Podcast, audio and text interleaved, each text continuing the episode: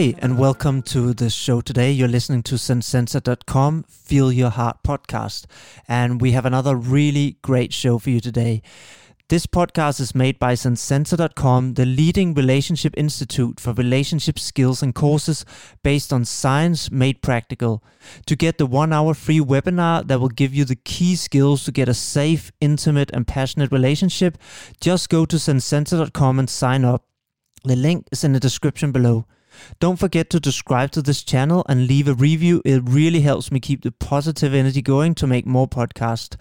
Hey, I want to welcome Rhoda today to this podcast where we're going to talk about open relationship and different relationship dynamics.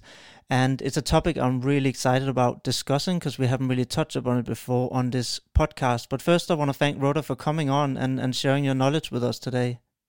Oh, well, thank you so much for having me. Oh, my pleasure. I thought before we jump into all the questions, it would be good if maybe you could start by just outlining the whole idea and concept I think behind an open relationship because I think for some people it might even be a foreign concept and they might think what are they talking about? So could you maybe start with a little introduction and and just explain what it's all about well, sure, sure.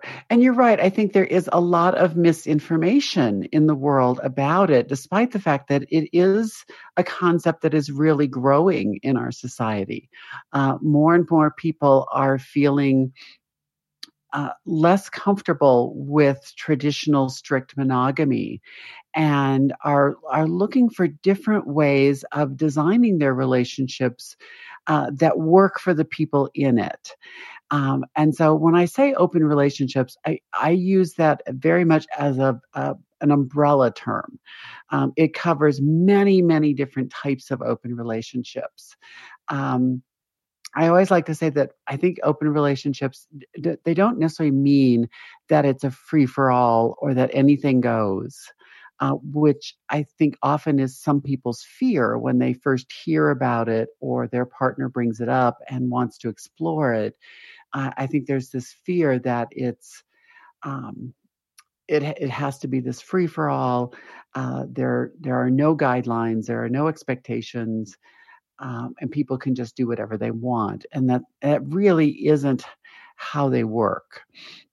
Um, I like to say that they tend to fall into three basic categories, and then each of those categories have a wide range of how they're done. Um, the first is what I call um, like the swinging lifestyle. Um, some people prefer to use the term um, the lifestyle for that, and some people are still more comfortable with the term swinging. Basically, it's it's the same thing. So whatever term you want to use is fine. Um, the the aspect of the swinging lifestyle that makes it more fit into that category is that you generally have people who, whether they're um, married or coupled, the the one person they're with is their primary partner. That's the person that they're emotionally attached to the person they're in love with um, the person they uh, work their life around. And the other sexual partners that they have either together in common or sometimes even separately but that they know about and, and agree to um, are more uh, recreational type of partners. They're not, there's not a deep love with those. They may be friends, um, but they're not in love with them. So that's really the main characteristic of when people are more in that sort of swinging lifestyle. Uh, the second big category is what's called polyamory, or people people often call it poly. Um, and with polyamory, the the big difference is that here people are open to having deep emotional connections um, as well as sexual connections with more than one person. Um, so here you're going to hear people talk about having uh, more than one uh, boyfriend, girlfriend, uh, they or spouse. And, you know, even though they're not necessarily legally married to more than one person, uh, they may consider them those other relationships like a marriage. They have that kind of deep emotional commitment to them um, which obviously can be much harder for people because having multiple partners who you have deep emotional connection with uh, creates a lot of challenges for people uh, because it's so different than what we think of with traditional monogamy. Um, and then the last I call designer relationships. I wish I'd created that term, but unfortunately I didn't. Um, and designer relationships are a unique type of open relationship that may have aspects of polyamory, it may have aspects of the swinging lifestyle, or it may be very different than both of them.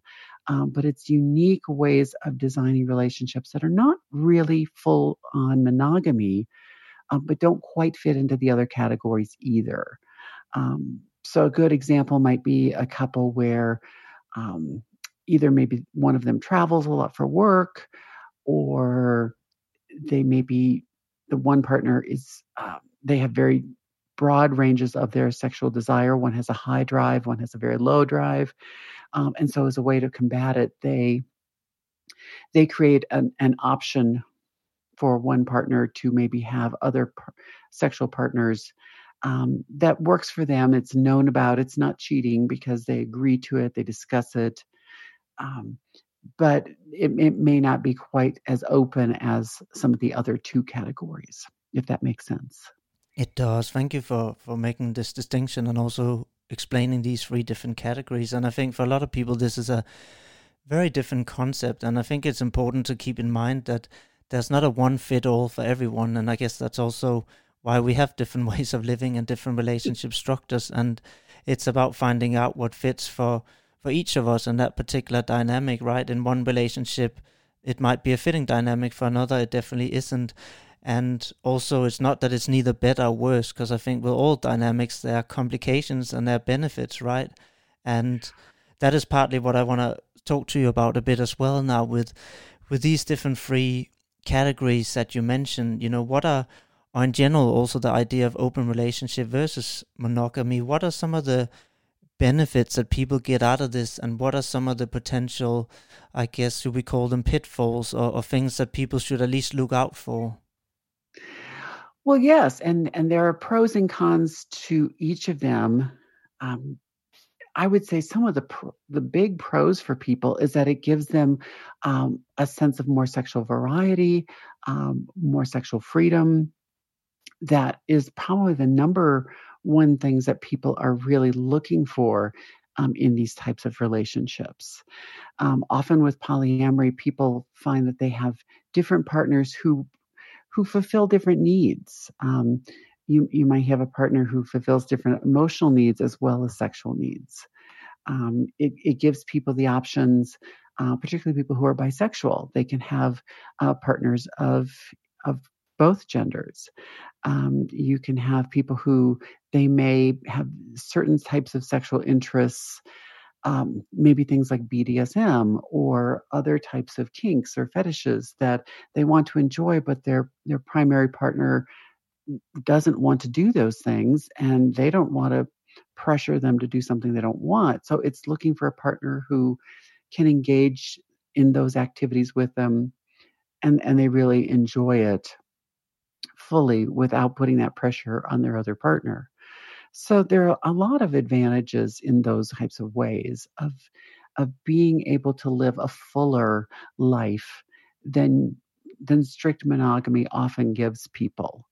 Um, I, I often say that I think there are certain personality types that that do fit best with monogamy, um, just as there are personality types that really do much better in types of open relationships. So being able to be true to yourself on either side um, is important when you're trying to determine what type of relationship is best for you.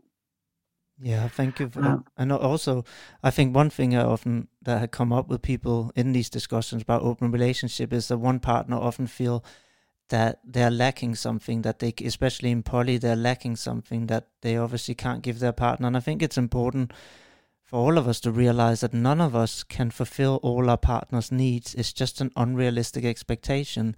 So it doesn't necessarily mean there's anything wrong with us that they want other partners or they have different needs that we can't fulfill.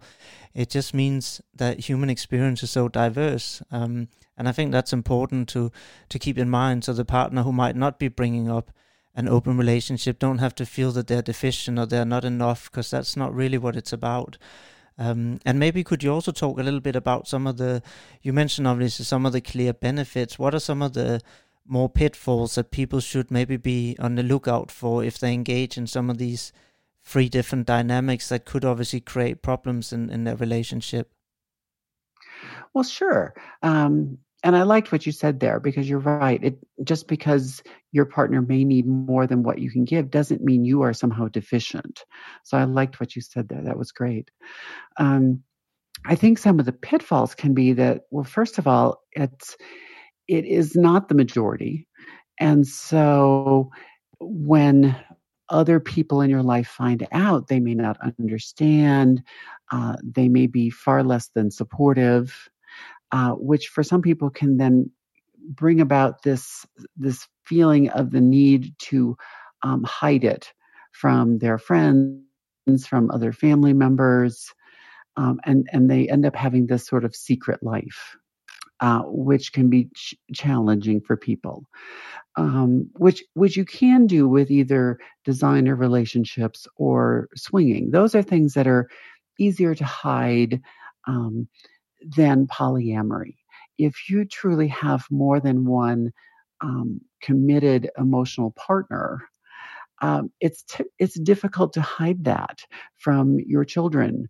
Um, it's difficult to hide it from your family members, uh, particularly if you want to invite your uh, both your partners to family gatherings or holiday celebrations.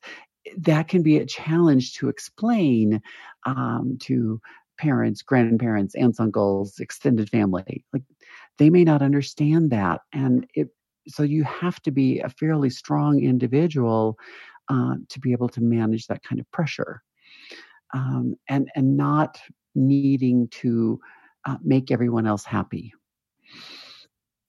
yeah uh, so that can be a big part of it and also because it is you know very different than what all of us get taught. Um, you know we live very much in a monogamous society um, and from very early on our families of origin um, teach us that's the way it is. It's it's two people in a committed relationship. Um, the, the schools we go to the books we read the movies we watch you know society at large all work from that blueprint and to go against that blueprint can be a huge challenge because it brings up all of these things we've learned at such a young age that often we don't even think about as being kind of somewhere in the back of our minds.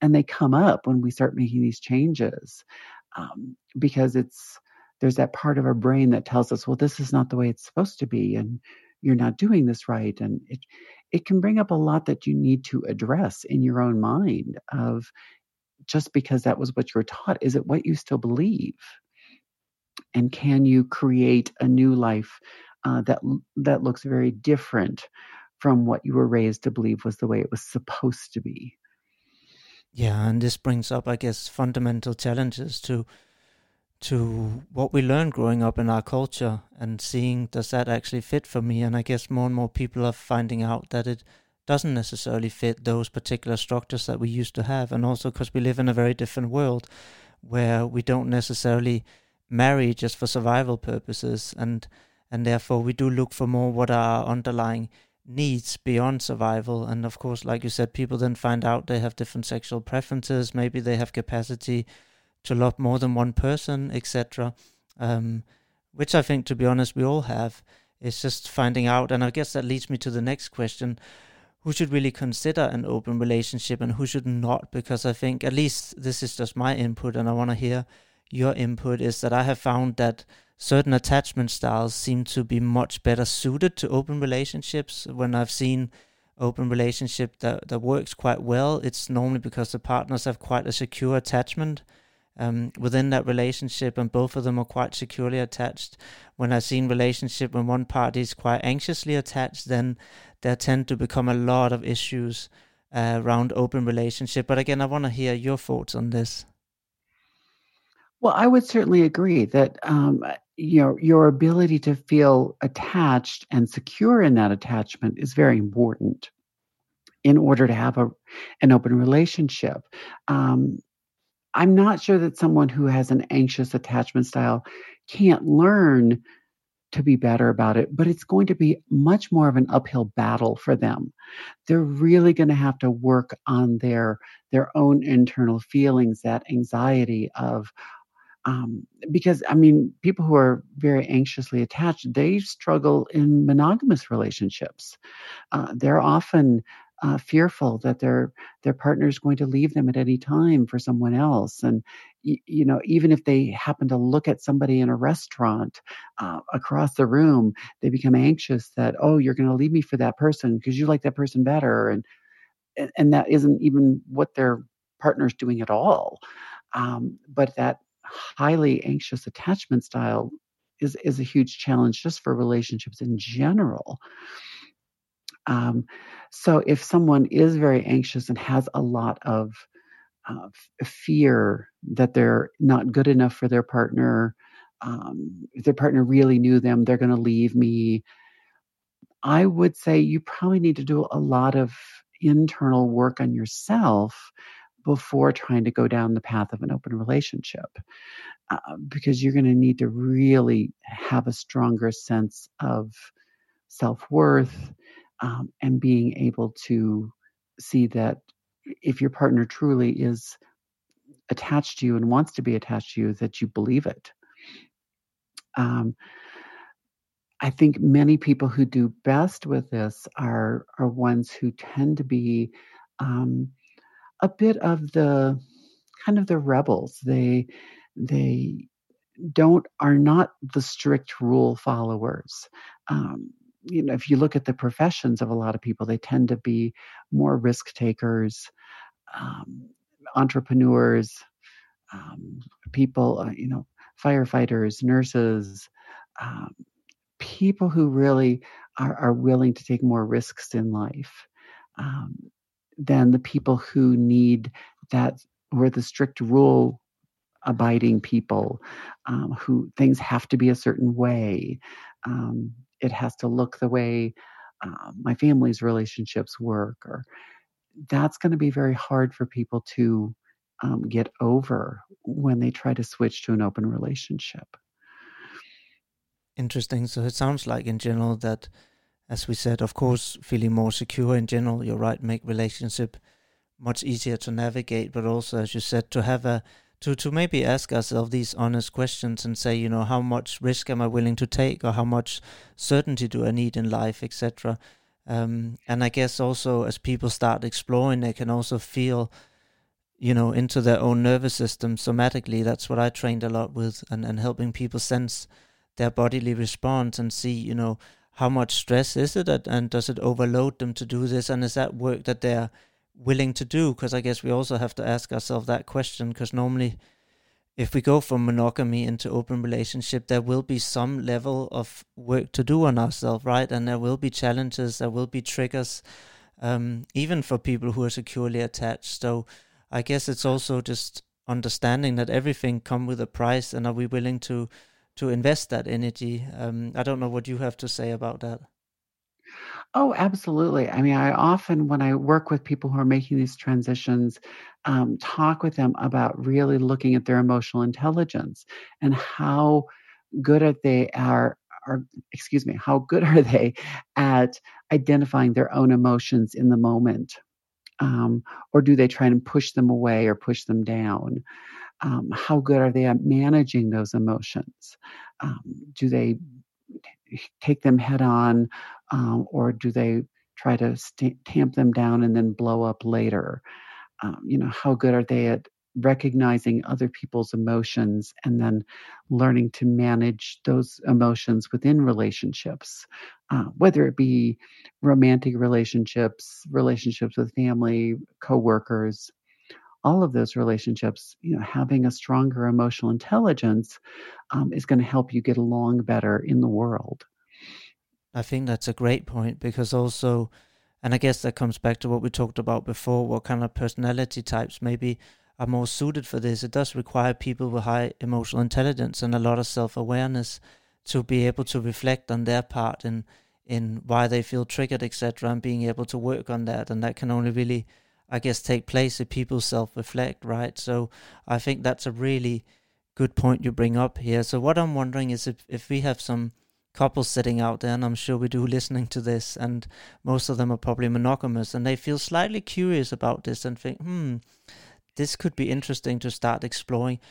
How do they go about that? You know, what conversations do they have, and how do you even bring this up if you've been in a monogamous relationship for a long time? Because obviously, there's a high likelihood that your partner might not give you an initial positive reaction to that. So, could you talk a bit about how to bring it up? And also, if the partner is receptive, then what conversations are important to have before even venturing into this? Sure. Um, yeah, and those are the type of questions I often get from people of how do I even bring this up to a partner? Um, it's a big concern. And I would say before you even have that conversation, um, I would really advise someone to do a little bit of work on their own of figuring out what is it about an open relationship that sounds appealing to you. Uh, what do you feel you're missing in your current relationship? Um, because if it's, uh, you need to be able to start to explain that to your partner um, in a way that doesn't feel threatening. Because often partners, when they first hear this, take it on as, oh, I'm somehow n- not doing anything. I'm doing it wrong. I'm doing what we're doing wrong. Um, you just want somebody else. Um, you're really using this as a tool to um, end the relationship and find somebody else in the process. And if that's truly not your goal, uh, you want to be able to explain how that's not your goal. Um, now, of course, if you're someone who that really is your goal, you're just um, tired of that relationship and you want to find somebody else, you're better off just ending the relationship and going out and finding somebody new uh, rather than trying to do it through this process. Um, but if that's not your goal, uh, then I said you got to understand what are you needing, what are you wanting, and how do you let your partner know that you still are very much attached to them. You still very much want them in your life. You just want to do this together. This is something you want to enjoy together, um, so that they're not feeling left out. Um, and then it, try to explore how they might have some advantages to this as well um, when you start talking about it? How can you help them see what advantages they might get out of it?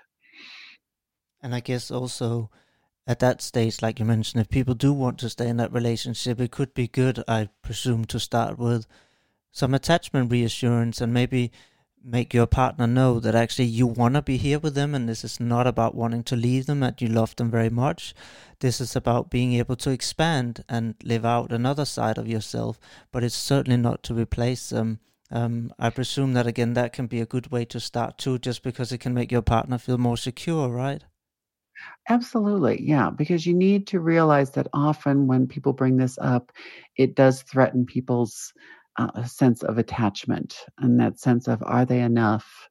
Um, so that being able to think of this more as something you're doing together uh, rather than you're going to go out and and look for other partners without them yeah. uh, can make a big difference. And i think that's such a key point that i have seen as well for people who are doing this successfully is that they're really there for each other. It's not just i'm going to go see other people and you see other people they are in this process together. They help each other grow. They help reassure each other. They they process. They talk about which is actually the next part of the question you know part of the conversations to have you know talk about boundaries etc and maybe you could touch about that because we're moving in that direction anyway. When i said you know what what conversations should people then kind of have if they're both saying okay let, let's explore this what it's all about what are good things to talk about before going out and involving other people um, at all? Because i think it's there's quite a few things that are important to talk about first. Oh absolutely. There are a lot of things that people need to talk about first. Um, and often when people start making this transition and they're in that those very early stages um, there's this tendency to want to make a lot of rules about how this is going to work, um, which is often one of the mistakes that people new to this make unintentionally. Like they have the good intention of trying to have a, a framework of, of how this is going to um, go. And yet, by making too many rules, and, and sometimes it's even just the word rules, uh, because as adults, we have a tendency to want to kind of fight back against too many rules in our lives. Um, many people, that makes them feel very uncomfortable. Um, and even though this comes from a place of wanting to have some safety and so, some security, how you do it is important uh, because rules often get imposed rather than discussed and agreed upon. Um, that tends to be where one person say, "Well, if we're going to do this, we have to have X. We have to have this rule," and the, the other person who's usually the one who wants it a little bit more and wants to get going will agree to any rule just to get it moving. And now you've got this power dynamic in your relationship of one who's kind of looking out and trying to enforce the rules while the other one's trying to figure out how they obey them. And it, it doesn't it doesn't come across as a, a team and peer relationship. It's sort of a one up one down. So i often talk to people about yes you need to understand how this is going to work but it's it's better to negotiate and really talk with a little bit more depth about what do you really expect and what can you agree upon together to get this started so that when one person says i would be more comfortable you know and oftentimes it can come around um, sexual safety around uh, fearing about uh, sexually transmitted infections or unplanned pregnancies um, and so yes, talk about that. Talk about what level of risk are each of you comfortable taking. Um, and, you know, what does that mean? Um, and, and looking at the different options for uh, safer sex practices, um, whether it be male condoms or female condoms or dental dams or all of those different things, um, educating yourself about them more. Because often, if you've been in a long term relationship, uh, you may not have been using those things for a long time. So, reacquainting yourself with them so you feel more comfortable with them, um, having them with you when you go uh, to places where the two of you might encounter situations where you decide to be sexual with other people together so that you're prepared for that. Um, as well as the situations of, okay, if we're going to be sexual with other people, is this something that we want to start out only doing together as a couple? Do we want to do it in the same room? Would it be more comfortable to not have to be distracted by seeing our partner having sex with someone else? So, would separate rooms be better, but you're still doing it together in the same place at the same time? Like, there are all kinds of different things to look at and discuss and just try to figure out what's going to be the most comfortable for people. Um, and I could also and realize that I could also. Oh, and but also, yeah, but to realize that these things are not going to be set in stone. That as you go through this process and as you evolve, these different expectations and agreements are going to probably change. Yeah, that's a good point to keep it dynamic. I I think that's yeah, and you're right. We change and we grow along the process as well. So I guess a lot of a lot of the things that people agree can also move as we find out more about ourselves. Um, yeah, and and I think you already touched on some of the issues that people encounter, but I guess as as people start opening up more, and and I guess it's also good to discuss things such as how much do we actually want to know if if our partner is with somebody else? Do we want to know details? Do we not want to know details? Do we prefer that they actually don't tell us? Um, and just consider, you know, what each partner feel comfortable with. And I think as people then open up, there's often, at least what I have seen in, different couples, there's issues around security and safety, which seem to be one of the, the big ones that keep coming up. At least what I have observed. I don't know if that's the same in your practice, but I don't know. Is there other major issues that seem to come up repeatedly as people open up that you think would be important to mention and maybe how people could address those? Um, I think, you know, particularly, dep- it also depends on which type of open relationship style you're starting with. Because sometimes what people find is that they will start with, let's say they'll say that we're going to start by doing, you know, being more in the swinging lifestyle. And they they may both agree that that's a good fit for them, or they may find that that's not really where they fit best. Um, and maybe polyamory is a better fit. Maybe having um, those those partners with deeper connections. Um, a lot of people start to realize that, you know, it sounds very exciting to have um, other sexual partners and, and all these different things that they fantasized about and now can start to engage in. And yet they might go, you know, for me, to really enjoy sex, I need that emotional connection with someone. Um, and so swinging may not be the best fit for them. Some form of polyamory may be better because maybe having two or three partners that they have more depth with really gives them that enjoyment uh, that they need. And so sometimes it can be about learning about themselves and and how the different types um, can work for them. Um, and and within each type, I mean, polyamory. There's there's a wide range of how people do polyamory. Um, everything from um, what are called triads, where you just have three people in a relationship together, um, to group marriages or a, a, group kind of poly, what's called a polyfamily, where it's a number of people who are sort of all interconnected with each other and stay pretty much within that group. Um, they really don't look very much for people outside of that group. They stay pretty much within it and um, have a lot of deep connections. That works for people. Um, for a lot of people, polyamory is very difficult for them because there are those multiple love relationships. Um, and that can, for some people, can be way too far from monogamy for them to really feel comfortable. Um, some people find that they much prefer some some version of the swinging lifestyle. And again, there are multiple ways of doing the swinging lifestyle, um, but that having that just that one primary partner who they feel connected with, and that the other um, sexual partners are more you know, you might hear, hear terms like they're playmates, they're uh, friends with benefits. Um, they're they're not someone that they have uh, that they consider themselves in love with, and having that long term commitment to. Um, for some people, that's easier.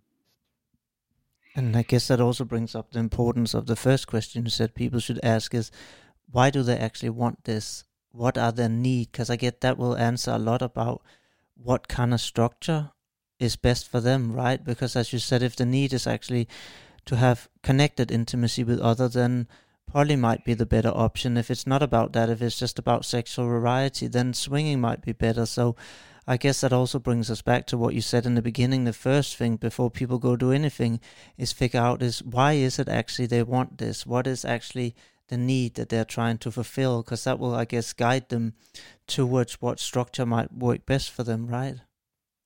Well i mean ideally if if people can be that self-aware um, that that can work better. And a lot of times it isn't that easy. That they it is kind of that um, trial and error process of figuring that out and realizing that oh i didn't realize how much i need that that interpersonal connection to get fully aroused and to really enjoy sex.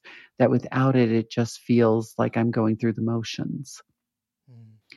Um, or that having so many um, deep emotional partners can be it can be overwhelming for some people. Um, it, it feels like there's this huge amount of work having multiple deep relationships, even though it sounds great in theory um, they don't realize how much work it is. Um, and just the uh, balancing having more than one committed partner in your life and being able to give your partners enough to fulfill their needs. Um, for some people, that can feel exhausting. Yeah, I guess sometimes even a monogamous relationship can be exhausting. So, so, so having to have two or three of them can uh, is definitely a consideration worth having. And I think, as I said, one of the the things I've seen a lot come up is obviously anxiety or jealousy in open relationships. How do people deal with that if that's an ongoing issue? If they try to open up, but let's say one of the, the partners or one one partner continue to have a lot of anxiety, feel a lot of jealousy, is that where they maybe should reconsider whether this is something that works for them or what are ways for them to, to actually deal with that if even after extended work it still keeps being there? Well, if, if after extended work it's it's still there, then they may have to reconsider whether or not that's the best relationship style for them. Um, but before I'd get to that point, I, I would really want to help them understand uh, what they're feeling. Um, make sure they're understanding because there's there is still a lot of uh, misinterpretation of what jealousy really is. Um, and people often even use the word wrong. Uh, you you often see people uh, like I, I, like to use Facebook as a good example uh, that some somebody will post about how they are going on this great trip. Um, maybe they have this great trip to Italy, um, and they talk about it on Facebook. And what is the first thing we often see their friends posting in the comments? Oh, I'm so jealous.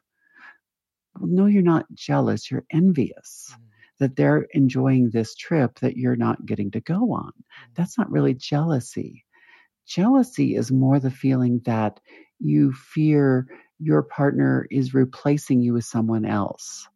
Um, or even in a friendship, you maybe your your friend has this new friend uh, and they want to spend all their time with them rather than you you might be jealous of this new friend and fear that um, you're getting pushed out of that relationship.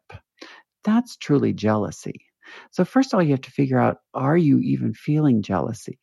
Or are you just feeling a lot of weird feelings because you're not used to sharing your partner with other people? Uh, because that can feel very weird at first. Um, even if you're comfortable with it, you say you're comfortable, um, you agree to it, to actually see it happening is a very strange feeling at first. And it's easy to think it's jealousy when it may just be this weird feeling you don't know how to define. Um, but if you are truly feeling this thing that every time you see your partner with someone else, uh, you're fearing that they're going to like this person better than you. Um, I always like to say there's kind of two paths at that point. First, you have to look at the situation and go, is my partner really doing behaviors that would indicate they want to replace me? Um, you know, are they wanting to spend far more time with this new partner than with you? Um, or if for example, if, if they're in sort of a poly relationship and it's the other partner's birthday, do they get them this beautiful, extravagant gift and you get this cheap little gift when it's your birthday? So it feels very uneven. Okay, in that case, you your jealousy may be appropriate for the situation and you need to address it with your partner and point out that and maybe they don't even realize it, but that this has become very uneven and you don't feel they're still connected with you and want to be with you, um, or that they're not showing it. So it may need to be addressed in the relationship to figure out is the jealousy real? Um, if it's not real and your partner is t- treating you and your their other partner very much the same, very evenly, um, splitting time very evenly. Okay, now it may be more your issue that you need to work on about what is it that if they're doing everything right and they still they keep they still do everything to show you that they're connected to you and want you in their life. Okay, now it's more about you. Now it's more about addressing why don't I feel worthy? Why don't I feel good enough um, because then you may be one of those people who, even in monogamy, is going to feel jealous all the time. And that sort of anxious attachment you, you need to address um, and figure out how you can feel good enough about yourself and worthy um, to understand that it's it's okay to have more than one partner. Yeah, and I guess this this whole structure, even debate around open relationship, is something that is really challenging for people because it does open up some of our most fundamental wounds, which is feeling whether we are mm. lovable, whether we are good enough, um, etc. So it really does. I guess the challenge is that it will forces us to look at that. I guess the benefit if if we are able to do that, then we can really heal a lot of parts of ourselves that that otherwise probably wouldn't have been healed. Um, and I guess it's up for individual people to decide whether that's a place they even want to go to. And, and that kind of also brings me to the next question, because this is what I mentioned to you earlier before we started the podcast that a friend of mine had been in a circumstance that has been challenging of trying to do this. And one thing I wanted to ask is what, how to, if we, one party has then opened up and, you know, thought about what they need, why they want this, and they share that with their partner, and their partner is simply not really receptive and don't really want to go there, what are their options? Are there any options for them except deciding whether they want to leave the relationship or not, um, or give up their need for an open relationship? Or are there other ways that maybe they can try and, and help facilitate the, the other party to come on board and discuss it more?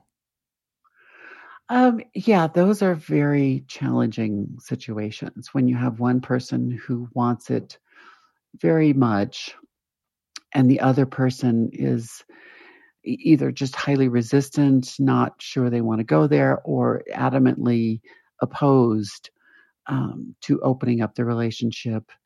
Um, it's it is difficult to find middle ground. To be brutally honest, um, yes, you can you can do all the work to talk about it and explain each side's position of where they feel and and maybe try to do some exploration and see how it goes um, in some ways i always like to say it's it's kind of like couples who one very much wants children and the other one absolutely doesn't. There's no middle ground to that situation. And sometimes for these kind of things there's not a real middle ground either. Um, so it is a matter of can you choose a relationship dynamic that you both can manage to be at least happy enough in together um, or is it to the point where there's there's not a middle ground and and you need to accept that you might have to find um, other partners who more match what you're looking for? Um, and those are tough decisions to be to have to be in that place. Um, it, it can be very painful. Yeah, and I, I, guess it is, and, and for them it has had a massive impact. And I think maybe it's also looking at what our priorities are in a relationship. And, and you mentioned again, similar when you compared it to having a child, it's knowing what for us is a deal breaker, right? And what is not. Mm-hmm. Because for some people, it's just they're curious about open relationship, but it's not really a deal breaker for them. And in that instance, they might just accept that their partner can't come on board. And you're right, for other people, it might be like having a child. It's a, it's a deal breaker and it's something that either they have to get their partner on board or they have to leave the relationship. And I guess, again, it's up to each individual to figure out what for them in a relationship are deal breakers and what are not. Um, yeah. Yeah. And, and sometimes people will surprise you. Um, I have seen couples where one was very strict monogamy. That was all she ever wanted. They'd been married for many years.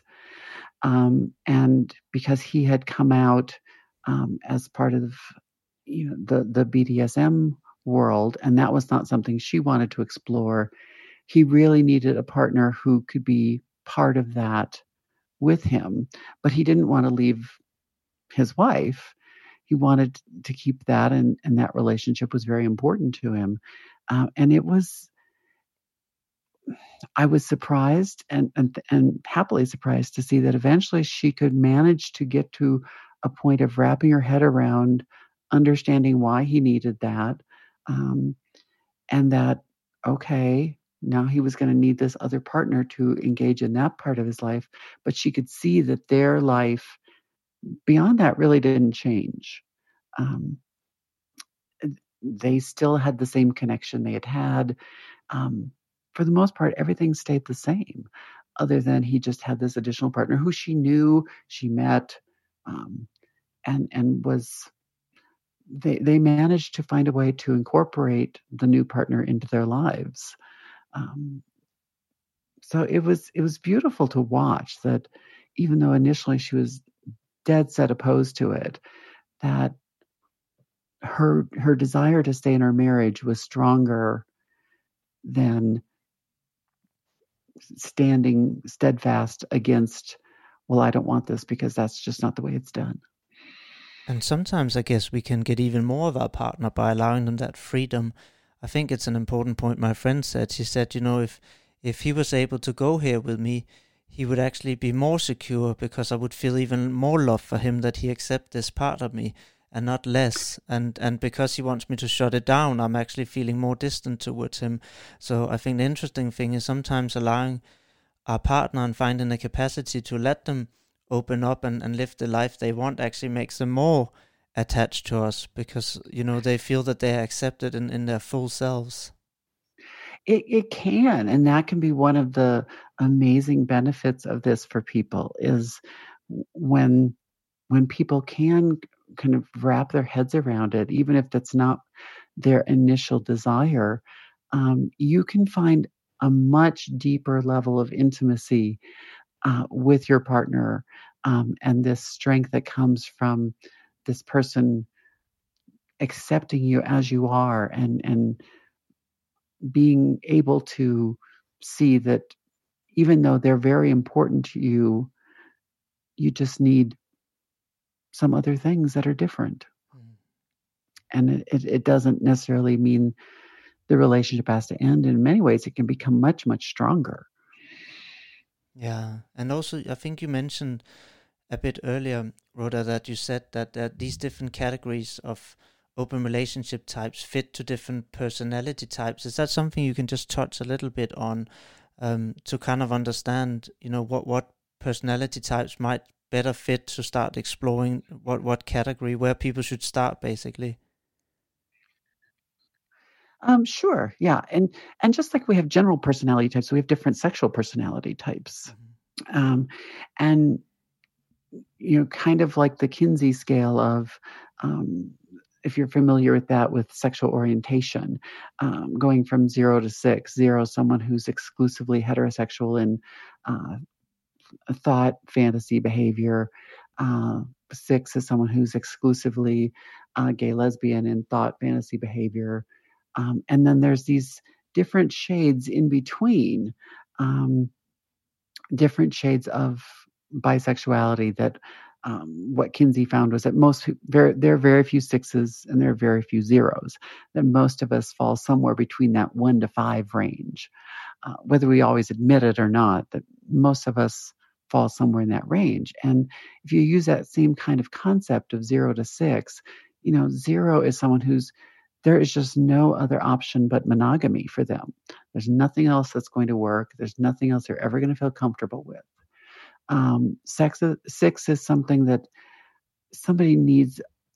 There's they've got to have a very open relationship, um, and that's the only thing that they're ever going to feel comfortable with. Most of us fall somewhere again in that range of one to five. Um, and the amount of openness we need or are comfortable with. Um, you know, kind of like the the couple I was just talking about. The wife ended up, she thought she was a zero, but she ended up being really a little bit more of a one. Like she managed to find a way of accepting that, okay, I don't necessarily want a lot of openness, but this little bit I can accept and I can manage, and we can negotiate that and design it that way. Um, some people are going to be more of a four or five. They really need a lot of openness. And once they realize that, they can't really go back to monogamy. Um, and that person who's the sort of the three, that right in the middle of it, um, I like to call them sort of what I call adapters. Uh, they're the they're the type of person who can be in a monogamous relationship and then in an open relationship. And then if that ends, they go back to a monogamous one and they're perfectly happy on either side. Um, I think those people tend to be more rare. Uh, I think most of us tend to fall, we're most comfortable with either complete or more monogamy or we need more open. And once we open it up, there's no going back. Um, like even if that relationship were going to end, the next one would have to be some type of open relationship, or or you're just not going to feel satisfied. Mm-hmm. Yeah, it's such an interesting debate, Rhoda. I also want if people want to know more and want to find your website and maybe even do some some therapy with you, can you just tell them where they can actually find you um, and look you up on the internet? Sure, sure. Uh, my website is www.drrhoda.com. So it's D R R H O D A.com. Um, and I have a lot of information there um, on open relationships. Um, I have a Facebook group, a private Facebook group, uh, where I talk a lot about helping people to transition. It's called Monogamy to Open. So, monogamy, the number two, and open um, on Facebook. And it's a private group, so none of your other friends will see it in your list of groups. So, um, and so if somebody, and people have to um, be allowed in. Um, so if they find it on Facebook, um, you have to answer a couple of questions and then um, be approved to get into the group. Perfect. Thank you so much. I really appreciate you sharing all your experience with us today and also just highlighted the complexity because you're right, it's not a, a simple answer and it's really a work in progress, I guess, which is also why people come and work with you um, because it's not something you can just sit down and have a simple conversation and then it's done and dusted. Um, I wish it was oh. that simple, um, but it, yeah. it's, it's not. So I just really appreciate you putting a light onto this big topic and giving people a, a, starting point to understand more. And as I said, if they want to know more, I hope they get in contact with you. So thank you so much for coming on the podcast today. Oh, well, thank you so much for having me on. I've really enjoyed it. I hope you enjoyed the show today. Don't forget to subscribe to this channel and come back for our new weekly podcast. Also, leave a review to keep the positive energy going. That really keeps me motivated to make more of these podcasts.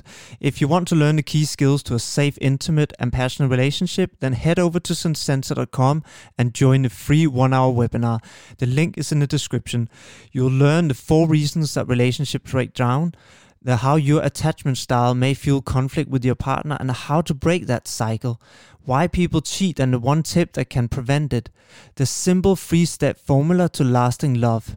So, thank you for joining us today, and I look forward to seeing you next week for another podcast.